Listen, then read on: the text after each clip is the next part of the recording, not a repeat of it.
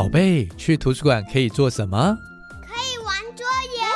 可以读绘本，可以看电影，还要爸爸妈妈陪我去图书馆。对呀，真好，图书馆里面什么都有。带着孩子走趟图书馆，可以共享阅读，可以共享欢乐，更可以读懂彼此。让我们一起好好读你。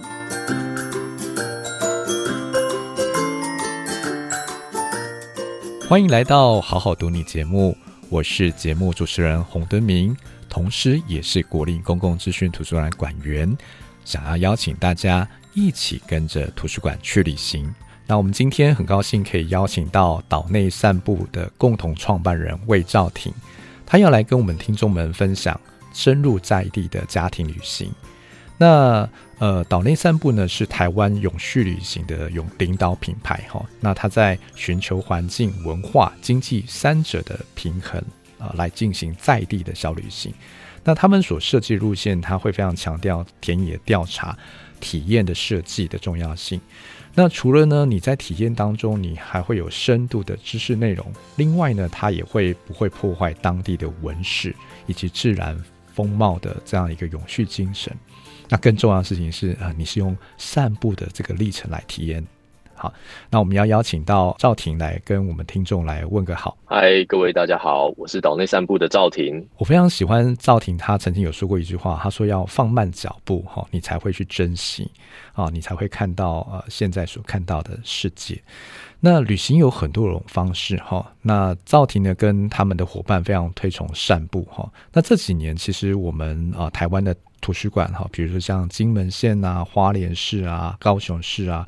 很多都呃办了非常有趣的走读活动哈，让很多在地人或者是啊观光客可以重新去认识一个地点。好，那可否请兆廷呃来介绍一下？因为你过去哈好很不简单的设计超过一百多场的台湾岛内小旅行，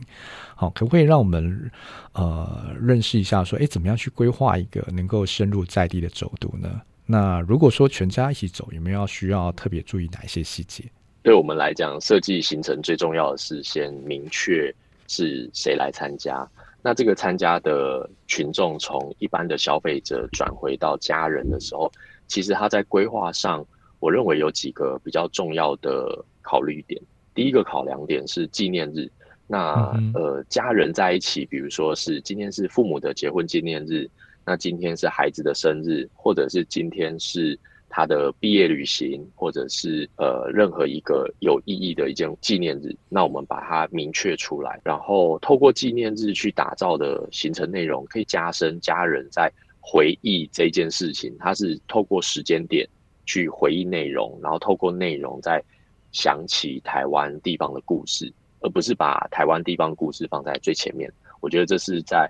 规划家人的行程的时候一定要考虑的，不然是他们会有一种好像出去呃校外教学，好像还是在上课的感觉。然后第二个考量的是体力。那像我们家是三代同堂，我会带着我爸爸妈妈，然后还有我们家的小孩子一起出门玩。那爸爸妈妈可能会需要考虑的是，他们早上没有办法很早起来，但小孩子。可能六点不到，太阳一出来，小孩子就醒了。那小孩子就需要有一个放电，或者是呃，让他们能够宣泄的环境。那爸爸妈妈可能他们动作比较慢，所以我们在设计这些行程的时候，呃，所有的博物馆、文学馆，还有这些地方的教育馆，都会成为一个很好的缓冲空间。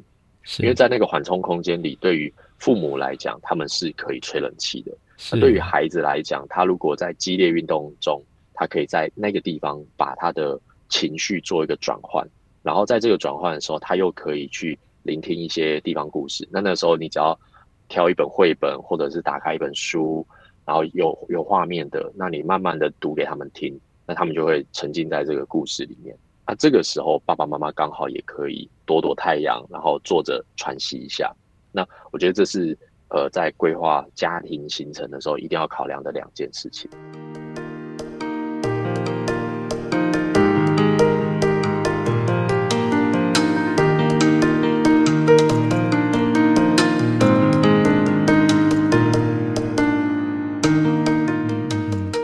我们很多的家庭伙伴为了想要让这次旅行啊、能够呃留下纪念，我们有时候会透过拍照打卡的方式。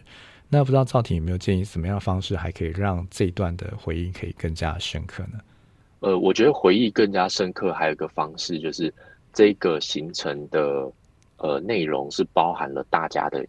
意见，因为其实，在规划行程的时候，就会很像教育工作者，然后是很主观的、很强势的。可是这是一个家庭旅游，那我们可以尊重每一个人的喜好，甚至是问问他们对这个地方有没有可能，或许是他们的刻板印象，或者是他们的美好期待。那我们把这件事情也放在行程当中去实现他们这个愿望，要让家人感受到他也是这个行程的主人，他们的意见有被规划者去聆听，然后并且尊重，甚至放在行程当中。嗯，那这样每一个家人在参加的过程当中，他就不会有一种是被主导的或者被强迫的感觉。那我我印象也很深刻哈，就是您在规划这个旅行，因为您过去曾经是一个国小老师，特别还是一个特教老师。那其实教育哦，你有说过教育其实有很多种方法，小旅行就是一个工具。很多家长哈，他其实也很希望说，哎，在旅行当中放一点点小小的学习。那不知道说可不可以给我们啊一些伙伴或是一些家长一些建议呢？那因为很喜欢带孩子们出门，我有发现到呃。特教班的孩子或资源班的孩子，其实他在旅行的过程当中，他的自主学习意愿会提升。呃，我们到底是为了教学为前提的教养观念，还是我们是为了他未来的生活为前提的教养观念？嗯，那这两个之间的思考的分界点，对我而言是一个很重要的感受。那岛内战部在这几年来，也帮学校、出版社、案情班还有自学团体等规划很多儿童课程。那还有带领很多呃小学老师、国中老师，透过徒步导览去完成备课、研习，还有一些教案的设计。那所以，就当我们离开教室。那其实我们看到的东西会很直接的去学习，就是那个文字跟画面不会是分离的，而这个记忆的点会特别深刻。我认为这件事情其实是可以去呃重新的去回到我们的刚刚提到家庭旅行，就是去引导孩子去认识这个地方，然后他透过认识去开始产生思考。然后产生思考以后，我们可以用一些简单的问答，然后说，如果是他的话，他会怎么做？符合现在说教育部啊，或者是呃科技部也都在推动的 SDGs，就是永续发展指标这样概念。那可是，在这个做的过程中，其实不同年纪的孩子，他所能够学习到或者所能够接收到的资讯，真的是不一样的。像我们家一个是中班，一个是四年级。那在他们这样的不同年龄的过程中，我觉得有一件事情是可以一起做到的，就是我们会让他们一起去整理。比如说今天是半日游，那我会在回程的路上问说：“哎，今天半日游你有记得什么？”呃，像我们家老大在四岁的时候，他会用分格漫画去画。那我们家小的他比较抽象派，他就是会画出今天看到的一些具体东西，然后把它 mix 在一起。那像老大现在是四年级。那他又开始会试着用一些很短文的方式，就把他的四格漫画变成了，呃，有点像是短文、短文、短文、短文的方式去记录说今天看到哪些东西。那我觉得这对他，呃，整个学期，像有时候学校会有一些发表会，那你就会突然他问他说：“你这次发表你想要发分享什么？”时候，他会突然拿出某一次旅行里面他印象很深刻的一个观念。然后突然就讲出了环境永续这样的题目，就会觉得哇，他的小小脑袋里面其实 是有记得的，是真的是好棒哈！就是这样一个旅行，透过一些呃设计哈，其实可以让孩子可以更加的呃把他的这个历程能够记录下来。好，那也让孩子可以再度去回想他们很难忘的一些事情，然后还能够跟他的亲友能够去做分享。